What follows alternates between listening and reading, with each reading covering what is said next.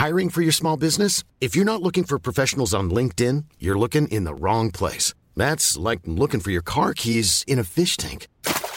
LinkedIn helps you hire professionals you can't find anywhere else, even those who aren't actively searching for a new job but might be open to the perfect role. In a given month, over 70% of LinkedIn users don't even visit other leading job sites. So start looking in the right place. With LinkedIn, you can hire professionals like a professional. Post your free job on linkedin.com slash people today. From Decrypt.co, this is Matthew Aaron. Today on the show, $140,000 of North Korean Bitcoin targeted by the DOJ starts moving. CEO of CipherTrace, David Jevans, comes on to talk about him tracing Monero. Hmm. And in our main story, YFI peaks at 38,000 plus dollars. All coming up on the Decrypt Daily. What's up, everybody? Welcome back to the show. Today is Monday, August 31st, 2020, and it is the last day of the month. That means there's only four months left in the year. And as my buddy says, Jeff Putman of Rugged Legacy, there's only three months left of the year. I was like, dude, how does that even work? Three more months left. He's like, because most people take the weekends off, don't do anything on the weekends. That means you only have actually three months of work left, which what he's trying to say is don't take the weekends off. You only have a couple more months left in the year. Finish it out strong, achieve your goals, get to the point that you want to get to. You only have a couple more months left. The news has been crazy. Traditional news, crypto news. I've had it up to here. I'm pointing at something very high on my body, like my forehead or even more over my forehead. You can't see me, but it is too much to report. But I'm to try my best to report the important stuff to you, starting with the crypto prices. And I'm recording this at 2:15 Eastern Standard Time. Bitcoin is sitting at $11,732.41, up 2.2% from last Friday. I like up. Up is good. Ethereum 434.58, up 10.2% from last Friday. Litecoin 61.58, up 6.5%. Chainlink $16.40, up almost 10% since last Friday. And XRP 28.3 cents, up 4.6% from last Friday. Total market cap for all of cryptocurrency is $379 billion. BTC dominance down to 57.2%.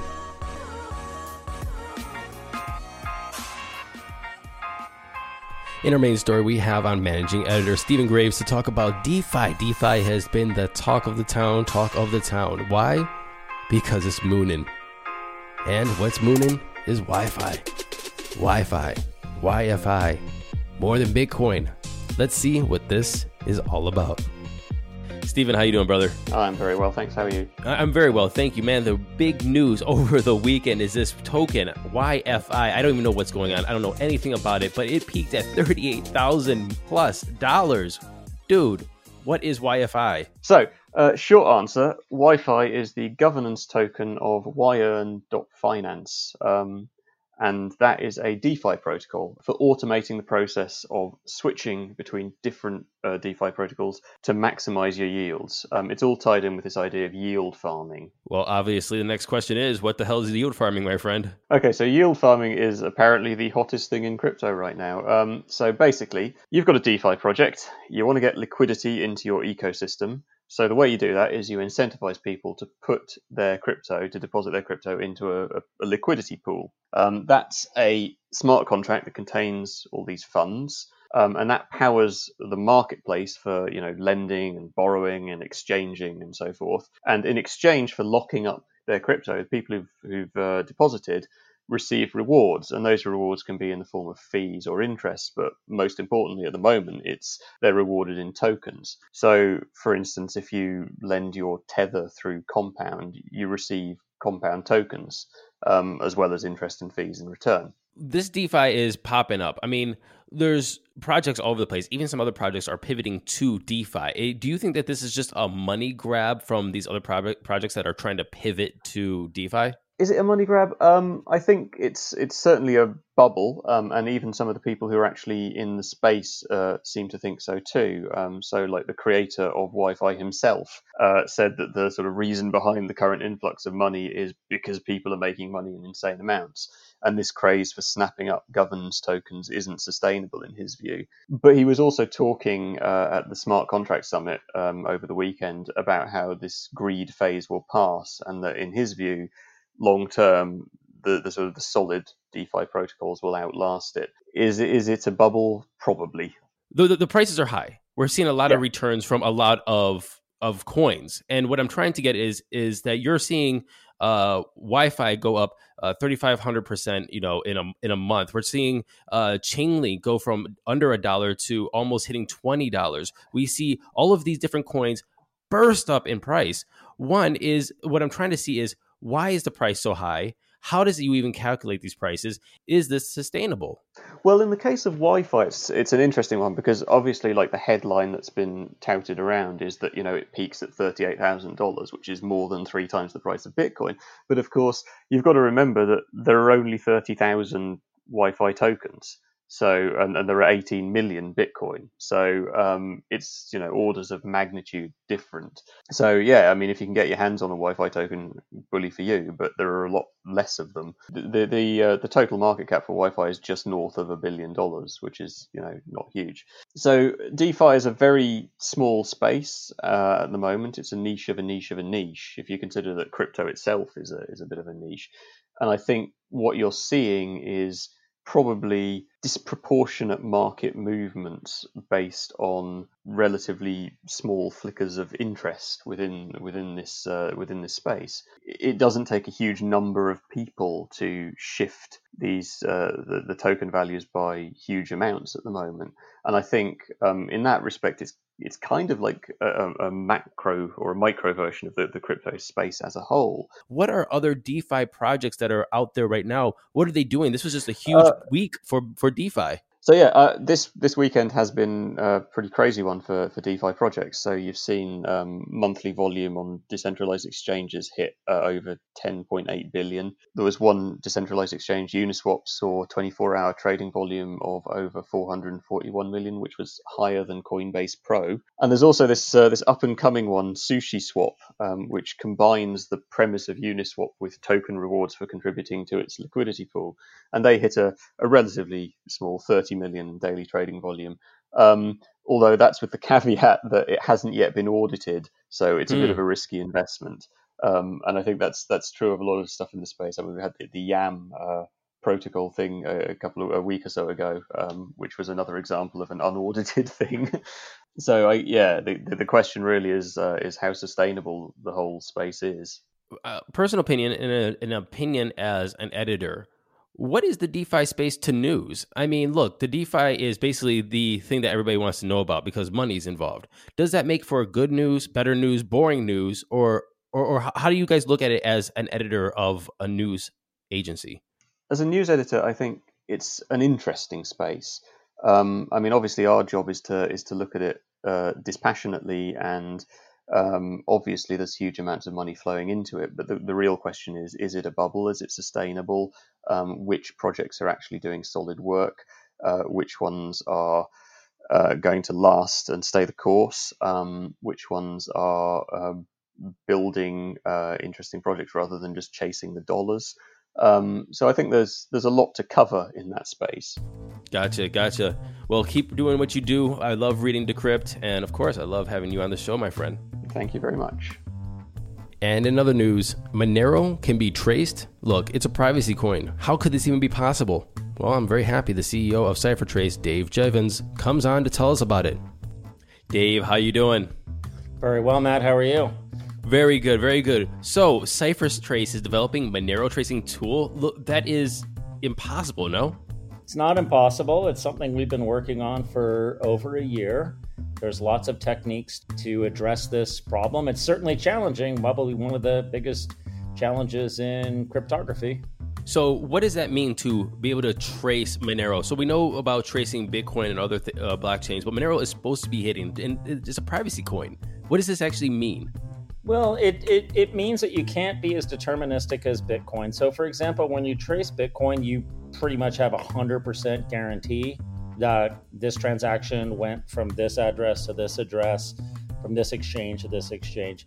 In tracing Monero, it's really more of a probabilistic game, which is you can say, well, I've got 98% probability that this went from this address to this address, or 78%, or that type of thing. So it takes a different approach rather than being i'm going to guarantee everything is perfect you're going to say well i can you know look at 80% 90% 95% probability So basically, this could be a tool to be used to see that it might have went somewhere. To it might be going to certain people that we don't want it to be going to, for certain purposes. Yeah, it's pr- primarily the tools that we've developed are designed for law enforcement. When, for example, someone has their Monero wallet hacked and has their coin stolen and wants to get them back, or when there's known um, terrorist activity, money laundering, drugs, child exploitation. It's really designed for the criminal community to, or criminal investigation community to be able to do those investigations. And when you're able to provide a, you know, 95% probability rating, it really helps the investigators in their work. You remember those old cartoons where you had like you like like the like the black spy and the white spy, and they would run in uh, one door and out the other door and try to chase each other, try to find where each other were, like in one door, and they just have this like debacle running back and forth across the screens. Monero is always trying to become more private and always updating their uh, privacy measures, uh, in, introducing new protocols, this or that. Does this feel like going to be a constant chase between you guys? Well, um, you're talking about Spy versus Spy, which was Spy versus Spy. It's largely published in Mad Magazine. Uh, for those of us from the 80s and 90s, it's like everything in security and in, and in crypto, which is there's always a back and forth all the time. So in this case, I wouldn't call it the bad guys versus the good guys. Um, in some cases, it is. You know, think about anti-spam, think about anti-malware, anti-virus, anti-phishing. These are all a constant back and forth between um, protection companies and the bad guys. In this case, it's not. There's no bad guy involved, but this is similar, which is that privacy technology evolves as detection technology evolves. And this, I think, at the end of the day, is good for Monero in a couple of ways. One, it helps them evolve their technology to look at some of the weaknesses that we have discovered. But two, it also helps validate their technology so that exchanges, for example, don't have to kick them off of trading pairs, which we've seen in the last two months, where if they can't trace it, they have to kick them out. A lot of people are holding Monero as an investment. They're holding this because of what Monero can do. It's private, it's a privacy coin. Do you think that this is going to affect their price? And if it does neg- negatively affect this price, how much responsibility do you take up for people losing some of their, their assets or their investments? Cryptocurrencies, the stock market, everything is highly volatile. Things happen all the time without explanation, with explanation, who knows? So obviously, we take no responsibility for any of that. Monero is still the most highly private coin out there. I know our friends at Zcash would, would, would argue differently, but the difference is that Monero enforces privacy all the time, whereas some of the other currencies um, make it optional. But Monero is a highly engineered product. It's fantastic, but you know there's definitely weaknesses in it. We're not saying that we can identify individuals, and we've never done that at CipherTrace. We don't identify individuals, names, addresses, any of that stuff. But what we do provide are tools for law enforcement when there's legitimate crimes to help them do investigations and then do their work to identify the individuals. Dave, I really appreciate you coming on and talking about this. And I've been following CipherTrace and the work that you've been doing uh, for the past couple of months since I've been doing the show. And I hope to get you back on to talk about some of that other things that you're doing. Thanks, Matt. Good to talk to you. All right, brother. Bye. Late. Bitcoin, worth around $140,000, was moved today from a wallet that previously linked the U.S. Department of Justice to North Korean hackers, according to Whale Alert, a Twitter bot that tracks noteworthy cryptocurrency transactions. As Decrypt reported, the DOJ has recently filed a civil forfeiture complaint against 280 cryptocurrency accounts allegedly used by North Korea hackers to launder nearly $3 million of funds stolen in two separate 2019 hacks. According to Whale Alert, the 12 BTC that was sent today originated from one of the accounts listed in the DOJ's complaint. However, Whale Alert is unclear who made the transaction. And finally, CoinMarketCap CEO resigns four months after Binance's acquisition. CEO Carylyne Chan has left the company today, and she joins two other senior members that have resigned in the past two weeks. These departures come just a few months after the company was acquired by crypto exchange Binance. She says, in quote, Before I joined CoinMarketCap, I built and subsequently sold a company that was in the artificial intelligence space. I believe that there's still a lot to be done in AI, so I might go back to the field at some point. End quote. Well, CEO Chan, wherever you're going, let us know. We'd love to have you in the show and highlight your next company. And that's all for the show today. Thank you very much for listening. And remember to share, subscribe, like, and comment on the show wherever you're listening to this podcast. If you want your friends or family to know about cryptocurrency, the news, stay up to date so they don't miss the boat, make sure that you share. And make sure that they subscribe as well. We'll see you tomorrow. Happy hodling, everybody.